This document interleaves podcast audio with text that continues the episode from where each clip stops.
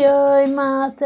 Estão bem, batatinhas trabalhadoras? Bem-vindos a mais um episódio. Primeiro tenho que vos avisar que hoje vou ter de quebrar a minha promessa. Sim, aquela em que eu disse que não ia falar do facto de estarmos todos fechados em casa, lembram-se? Bem, hoje vai ter de ser. Eu até estava a ser forte, estou no quarto episódio e só neste é que estou a vacilar. Mas vocês vão perceber porquê. Peço desculpa, mas vai ter de ser. O porquê de hoje é porque é que eu sou Cusca.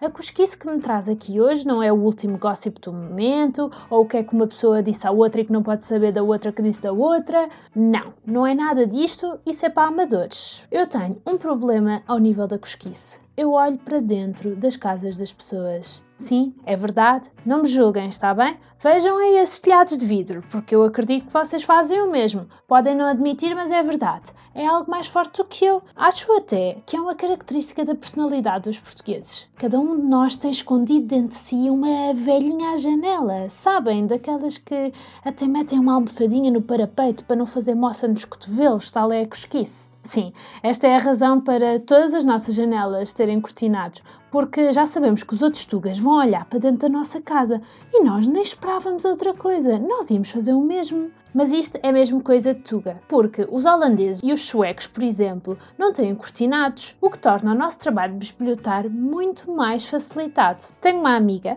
portuguesa que vive na Holanda e que estava sempre a ser repreendida pelas suas amigas holandesas por estar a olhar para dentro das casas alheias. Como assim? Se eles não têm cortinados, é suposto olhar. Cusca, segundo o dicionário da língua portuguesa, é aquele que é excessivamente curioso em relação a algo ou alguém, intrometendo-se de forma mais ou menos indiscreta para satisfazer a sua curiosidade. Ok, é uma opinião. Eu não sou assim, ok? A parte do excessivamente curioso, sim, mas eu zelo por ser bem discreta. Não há nada pior do que ser apanhado a olhar para a casa de alguém. Sabem aquele momento em que a pessoa vem fechar-vos a cortina na cara? Sim, pois, eu, eu, também não sei. Não sei o que é que isso é. Bem, mas agora que estamos nisto do distanciamento social e isolamento, dou para mim olhar para a casa dos vizinhos mais do que nunca. É só quando calha, calma, eu não sou maluca. Vou passar a explicar. A minha secretária está virada para a janela e às vezes vejo os vizinhos a passar na janela da frente. Pronto, até aqui tudo normal, certo? Pequena à parte. Aviso que é um sinal de aborrecimento severo quando o tema que levas para o jantar é. Família, hoje os vizinhos da frente estiveram a fazer exercício. Neste caso, façam uma pausa, podem ir ler um livro, pintar um retrato a aguarelas, porque já é grave. Mas pronto, eu estava a dizer, um dos vizinhos deve estar a trabalhar de casa e ele trabalha virado para mim. Por isso, até estamos aqui a começar a desenvolver uma relação de work buddy, estão a ver? Eu olho em frente, vejo uma pessoa de camisola verde fluorescente e ele olha em frente e provavelmente vê uma parede, porque o meu prédio é um bocadinho mais alto do que o dele. Gosto de pensar que sim, que somos amigos. Mas ele agora não tem aparecido e a minha questão é: quantos dias é que eu tenho de esperar até chamar a polícia? Hum, pois, imaginem o que seria.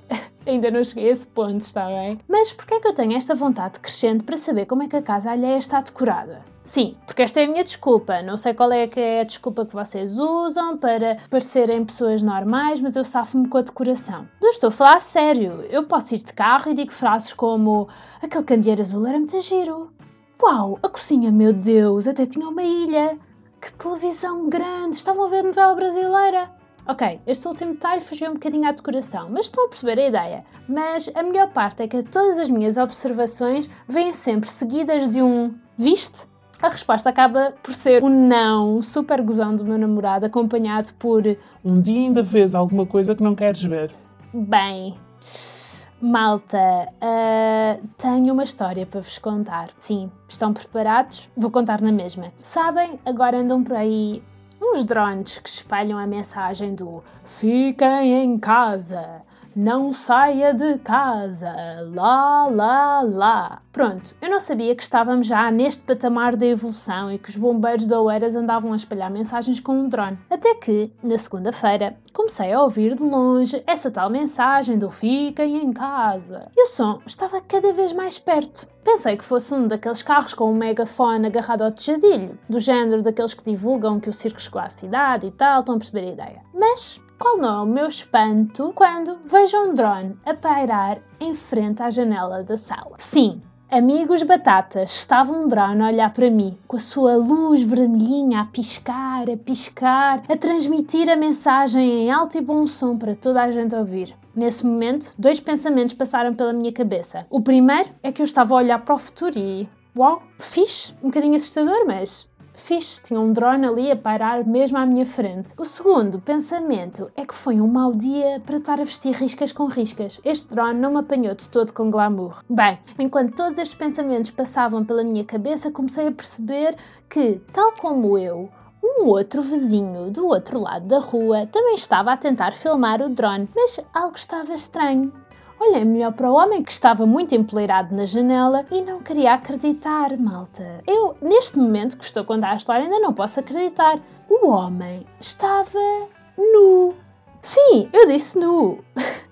O senhor estava ali como se não fosse nada. Eu gabo-lhe a bravura. Estava ali a filmar o drone, todo ele ao léu, como se não fosse nada. Eu sei que as pessoas estão em casa e podem vestir-se como quiserem, mas será que andar nu é a opção mais confortável? Estava eu preocupada porque o drone me estava a filmar no outfit do dia, que era uma bela mistura de padrões, que só por si é um crime para a moda, e o senhor estava ali e não estava nada preocupado com a sua nudez. No entanto, não sei se foi planeado, mas o que salvou o senhor de uma exposição completa foi o corrimão da janela, que estava estrategicamente enquadrado, tapando tudo o que era necessário tapar. Nem acredito que encontrei o meu ugly naked guy.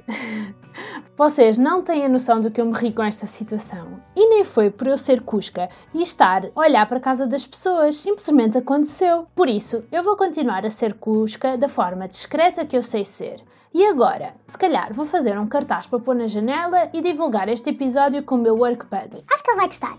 Até ao próximo episódio, malta! E acho que não faz mal se bisbilhotarem um pouco a casa dos vizinhos. Eu compreendo-vos. Até lá! Bye bye, vou me divertir. Uh, uh. Não, não, não vais resistir. Olha, há luz na casa dos vizinhos. Já não preciso chamar a polícia.